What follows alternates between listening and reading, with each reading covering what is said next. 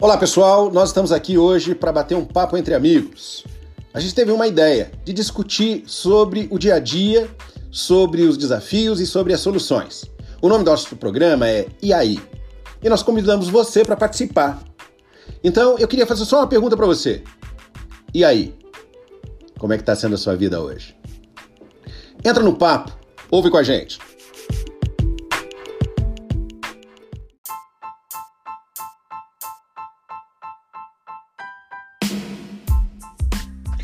Claudine Hudson, como vai você? Olá, João Palmeira, muito bom dia. Eu vou muito bem e você, como está? Ah, eu tô bem. Mas mió de bom, como diria um amigo. Mas mió de bom, esse negócio é lá de Minas, hein? Nem me fale, tô com vontade de comer queijo. Nem falo nada para você, viu, João Palmeira? Você é o maior comilão que eu conheço. Olha, sem elogio, tá querendo alguma coisa, né? O que, que você quer? Fala. Não, eu quero mesmo bater um papo com você essa semana, porque a gente está fazendo um trabalho super bacana lá no Clubhouse. Para quem não nos segue, convido a, a seguir, porque toda segunda-feira, às 21h20, nós estamos por lá, não é, João? Verdade. Batendo um papo, contando e compartilhando as nossas histórias. Quem está ouvindo e quiser, será muito bem-vindo, né? Além disso, ouvindo histórias de gente muito bacana. Eu tenho aprendido muito por lá. E você, João? Eu também. Eu acho que o bate-papo é sempre legal e a ideia, tanto do podcast como dessa discussão lá na sala, ela me lembra rádio. E é muito legal, porque eu acho que de certa forma para mim é até saudosista, sabe? Esse negócio de ouvir rádio. Só que é uma situação em que a gente está dentro, né? Está participando e está contribuindo, né? Que é bem legal. Pois é. Esses dias eu estava numa sala onde nós estávamos discutindo sobre a importância da oratória nesses tempos de Covid. Você já parou uhum. para pensar, João Palmeira, que desde que tudo isso começou lá no ano passado, a quantidade de reuniões, eventos online nos quais nós estamos participando tem exigido de todos nós uma verbalização e uma oratória mais assertiva? É verdade. Eu acho que isso é muito legal porque está fazendo a gente a entender uma coisa interessante. Claudinho, onde você aprendeu a escrever? Aonde eu aprendi? Isso. Ah, acredito que foi na escola. Por quê? Não me lembro. E a ler? Também na escola. E a ouvir? Ixi, agora você me pegou, hein? Esse é o problema.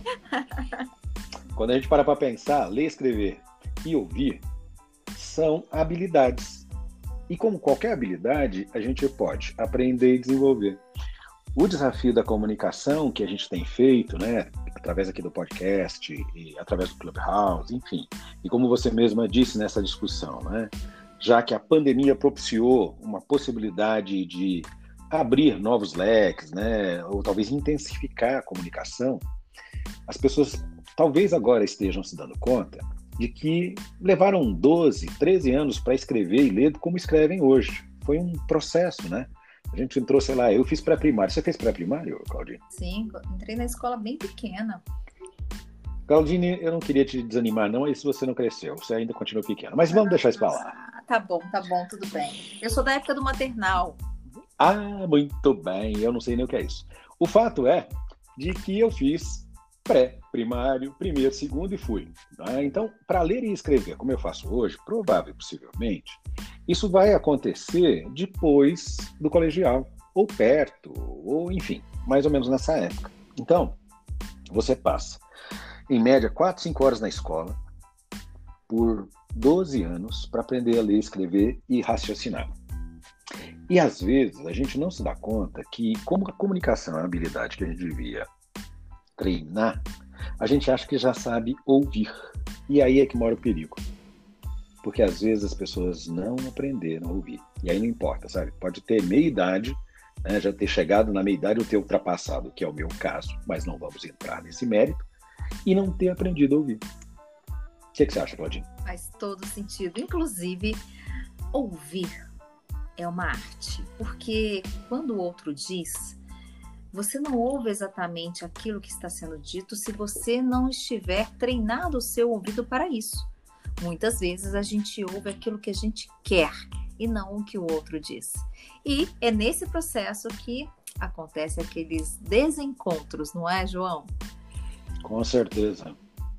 É aí que o pessoal às vezes confunde, né? Confunde muitas coisas e parece que não consegue é, esclarecer que focinho de porco não é tomada. A gente tem uma tendência. A tendência é colocar nossa experiência de vida em tudo aquilo que a gente olha. E quando a gente tenta colocar nossa autobiografia na vida dos outros, ou naquilo que os outros estão dizendo, a gente usa filtro. E é aí que mora o perigo. Porque às vezes, como você bem disse, eu estou querendo dizer uma coisa, mas a pessoa que está na minha frente está entendendo outra, porque ela está tá entendendo e filtrando pela experiência de vida dela. Então, você que tem equipe, você que trabalha com pessoas, como é o meu caso e da Claudine, né, nas metodologias de mentoria, coaching, counseling, enfim, pare e pense. Não é como a ferramenta da comunicação, ela precisa ser bem trabalhada, exercitada e alguma coisa para a gente aprender e praticar a vida inteira, né? Exatamente, João. E você me fez lembrar sobre o nosso podcast da última semana, quando a gente estava falando dos medos. Lembra disso? Você Lembra. falava muito do medo do fracasso, do sucesso, de não conseguir, de fazer escolhas erradas. E quando a gente pensa nessa questão da comunicação, esse medo acaba aparecendo, não é mesmo? Aparece, aparece de toda sorte. A gente tem medo de falar, às vezes medo da reação de quem vai nos ouvir. Às vezes a gente tem medo de falar de alguma coisa porque sabe que é um assunto delicado e a outra pessoa pode explodir. Então, assim, os medos são os mais variados para a gente não exercitar algo que, em tese, faz naturalmente. Só que às vezes a gente deixa tanto ruído no meio do caminho que, por mais que a gente tente falar, parece que o outro não quer entender. E a gente não percebe que parte, talvez até grande parte, viu, Claudine, da nossa comunicação e do entendimento do outro vem da gente. Esse é um desafio. Muito bacana. Então vamos começar, João, de vez para esse tema dessa semana. E que tal a gente convidar os, os nossos ouvintes a refletirem? O que você faria se você não tivesse medo? Olha, você não ter medo é algo que tem, como diria. Você é corintiana, Claudine? Não, não, não. Prefiro não, me abster você... de qualquer tipo de opinião a respeito. Muito bem. Então você talvez não conheça, porque ele já morreu faz tempo. havia um presidente do Corinthians chamado Vicente Mateus. E ele usava uma série de, de frases de efeito. Geralmente ele fazia do jeito dele. Né? E eu acabei de lembrar exatamente disso. Ele, faz, ele falava que é uma faca de dois legumes. Né? Quando a gente está falando de comunicação, está falando de medo, o medo, por um lado, é uma coisa bacana, porque ele evita que a gente ouse além das contas e que talvez é, tome uma atitude muito perigosa. Então, algum grau de medo é legal. Agora, quando a gente pensa no outro legume da faca e pensa, puxa, suponha que eu imaginasse o seguinte: vou falar num podcast, vou falar para o público, e eu não vou ter medo disso. Eu vou enfrentar meu líder, eu não vou ter medo disso. Eu vou falar de um assunto delicado e não vou ter medo disso. Eu acho que se a gente parar para pensar um pouquinho, de fato, a gente não precisa ter medo quando se prepara. Quando estabelece, sabe, um começo meio fim, quando usa é, de uma informação ou de dados corretos, você não precisa ter medo. É, às vezes o nosso estilo, claro que ele nos torna um pouco mais tímidos para poder compartilhar uma ideia, um conceito. Às vezes a gente tem um pouco mais de dificuldade de é, estruturar o pensamento, né? sair de A a B. Eu vejo isso muito acontecer, já ouvi muita gente falando assim, ah, depois que eu conversei ou depois que eu discuti, eu fiquei pensando, eu devia ter falado isso, isso, isso, isso e aquilo. Mas aí já foi, né? E aí é que está o problema. A gente às vezes não se prepara e aí vai para improviso e no improviso dá mal. Então, assim, se eu não tivesse medo de falar, por exemplo, ou medo de pular de paraquedas, ou medo de entrar no mar, ou qualquer outro medo que a gente possa imaginar, eu acho que talvez eu pudesse ser, eu não sei se mais feliz, mas eu seria mais ousado e talvez tivesse mais histórias legais para contar. Nossa, mais ousado, João Palmeira. Tenho medo de você. Só porque eu gosto de queijo? Hum, essa sua ousadia. Quem não te conhece, que te compre, tá bom? E você? O que é que você faria se não tivesse medo? Conta pra gente. Sabe o que eu andei pensando enquanto você falava? Do que eu tenho medo hoje? Olha, João, essa mulher que você conhece hoje aqui vos fala não é a mesma de alguns anos atrás, logicamente. No passado, passado muito recente, eu tive muito medo. E não é pouco, não, é muito mesmo. Sempre fui uma menina e uma pessoa muito medrosa. Eu acredito muito que os meus medos eles vieram da minha educação, da minha mãe em especial. Hoje eu consigo enxergar muito dos meus medos nela. Mas alguns deles faziam parte de um cenário, de um, de um horizonte que para mim não era claro, não era familiar.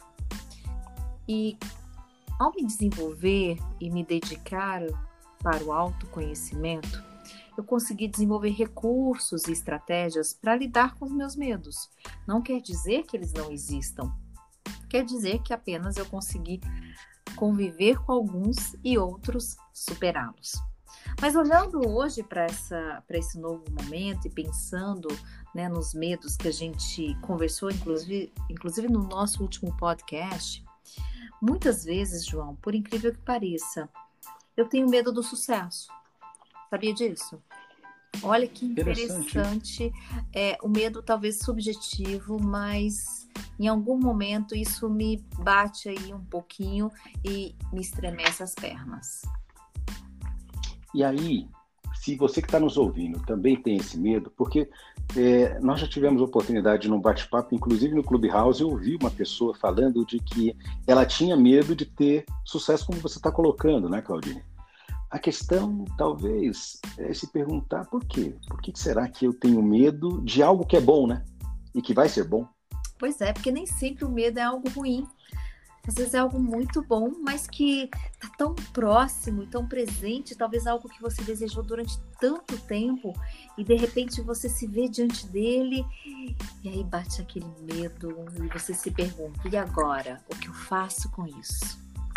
Mas, João, indo um pouco além, eu fico pensando: e se nada pudesse me parar?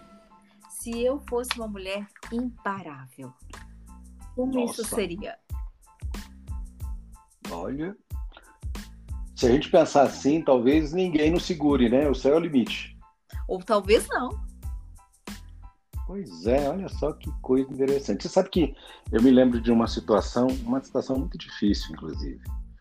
Eu não sei se você lembra quando uma espaçonave americana explodiu, ela chamava Challenger. Lembra? Sim, lembro muito bem. Pois é. O, o que acontece é que quando a gente olha para a NASA, é uma empresa de, ah, de excelência, né?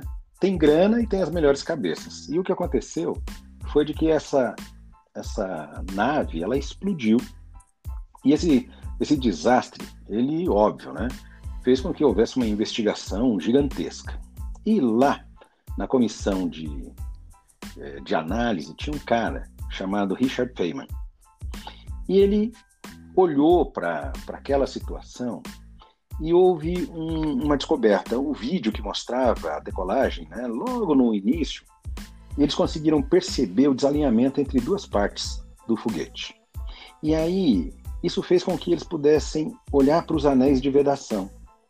E o que o, o Feynman fez, ele diante, sei lá, da nação, né, ele mostrou, indo direto ao ponto, qual tinha sido o problema. Então ele pegou um copo d'água, não é, numa temperatura bastante baixa, pegou um anel de vedação e colocou dentro, não é, desse copo.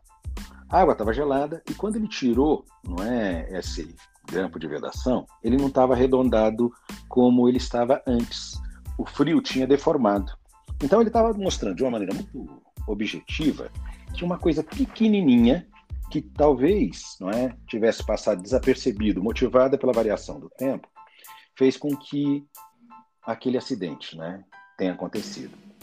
Por que, eu estou contando essa história? Porque eu fico pensando que às vezes nós temos pequenos motivos que são como essa borracha. Às vezes eles são pequenininhos, mas eles deformam a nossa percepção.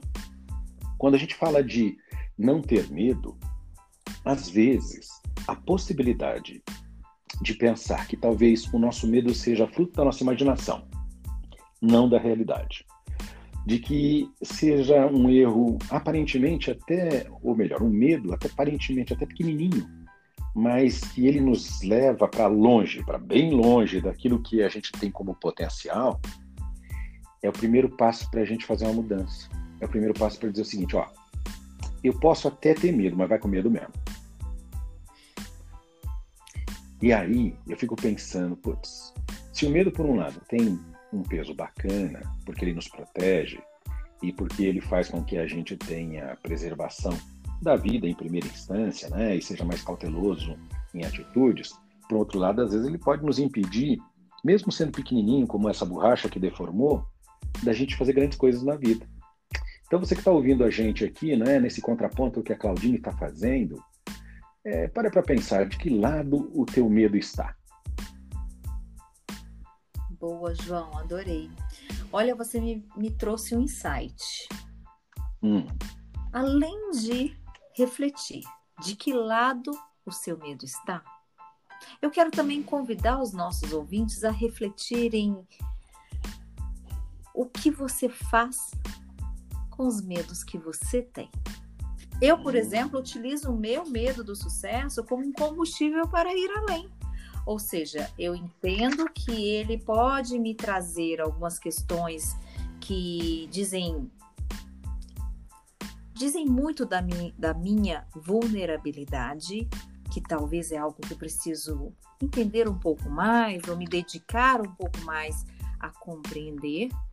Mas mais do que isso, me dá recursos para que eu possa avançar apesar deles. Muito bacana. Sabe que isso me faz pensar, Claudinho?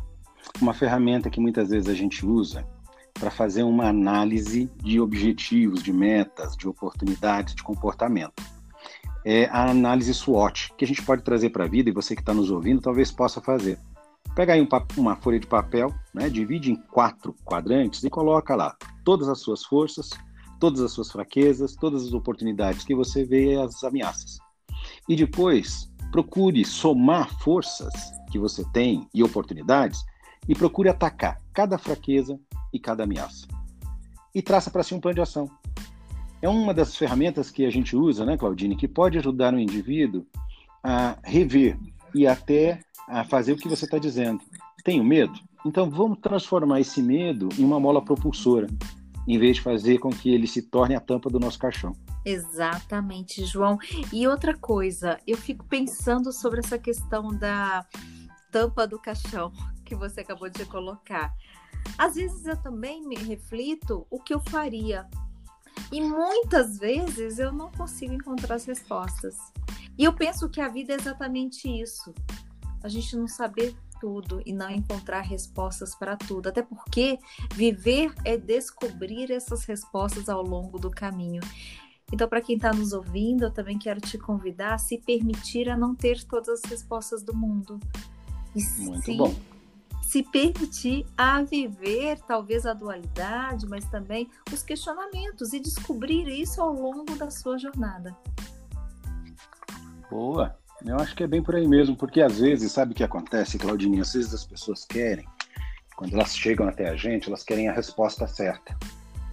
Acontece que a resposta certa para mim pode não ser tão certa para você, pode não ser tão certa para sua mãe, para seu pai, para seu irmão. E a gente tem o direito de encontrar as nossas próprias respostas. E é uma, uma situação que me lembra o Einstein, né? Que ele dizia que quando ele ficava muito preocupado com alguma coisa, às vezes ele não encontrava solução. Mas aí então ele deixava não é? aquela preocupação de lado e aparentemente as soluções começavam a se materializar. Então, quando a gente está às vezes muito, uh, talvez ansioso, né? talvez muito preocupado, querendo resolver os problemas da vida inteira de uma só vez, ou os problemas do mundo, nesse momento talvez fazer, como você disse, né? não, não se preocupe em ter todas as respostas. Se eu tivesse que dar uma dica, eu diria: procure fazer a pergunta certa. E se você não estiver achando a pergunta certa, procure ajuda de alguém. E se ninguém quiser te ajudar, não esquenta. Faz que nem o Zeca Pagodinho, deixa a vida levar. Não que você tenha que fazer isso sempre, mas de vez em quando não faz mal nenhum. Exatamente. E que você consiga viver uma vida que faça sentido para você, com seus medos, com a sua vulnerabilidade, mas mais do que isso, buscando explorar as suas potencialidades e tudo aquilo que você sonha em ter, apesar dos medos. E que se caso eles aparecerem por aí, que você consiga ser mais forte do que eles e aprender a conviver com aquilo que talvez possa apenas ser um, um norte, uma bússola para te direcionar no caminho do sucesso e da realização. Perfeito. Show! Eu acho que você está coberto de razão. Você sabe que hoje eu estava almoçando com a minha mãe e a minha irmã, e a gente estava num bate-papo na mesa, e eu falei com elas que eu estava escrevendo um diário. Aí eu estou escrevendo diário no meu telefone. Aí eu abri o diário, mostrei para elas, né? Eu não escrevo todo dia. Meu diário é diário, mas ele devia se chamar semanário. Né? Porque a cada cinco ou seis dias eu estou escrevendo alguma coisa, ou às vezes eu resumo os últimos dias e tal. E aí eu me lembrei de uma situação de Ernest Hemingway. Hemingway né? Ele é, fez um, um artigo há muitos anos atrás, na verdade, 11 anos antes de eu nascer, chamado Arte da Ficção. E lá ele já era um cara conhecido naquela época, né? E ele foi entrevistado. E aí ele, ele foi perguntado o seguinte: quantas vezes o senhor reescreve seu texto? Aí ele parou um pouquinho, pensou e disse assim: depende. Eu reescrevi, por exemplo, né, o final de Adeus às Armas, a última página, 39 vezes, até eu ficar satisfeito. O entrevistador falou: não acredito. Houve algum problema técnico? O que, te atrapalhou? Ele falou: eu queria encontrar as palavras certas. Então, olha só, você não tem que acertar da primeira. O cara era um gênio, fez grandes é, trabalhos, ele deixou história e de repente algo que a gente está falando aqui, ó, a gente já estava no finalzinho ali da obra dele e ele não escreveu uma e se deu ah, por contente ou talvez por vencido dizendo ah não tem mais jeito, não, 39. Então acho que o que você disse, Claudine, faz todo sentido. Gente, relaxa. A gente quer todas as respostas mas às vezes não faz todas as perguntas. E se não tiver todas as perguntas para fazer? Tudo bem. Deixa a vida um pouco mais leve. Eu acho que nesses tempos de pandemia, principalmente, né, Cláudia? É.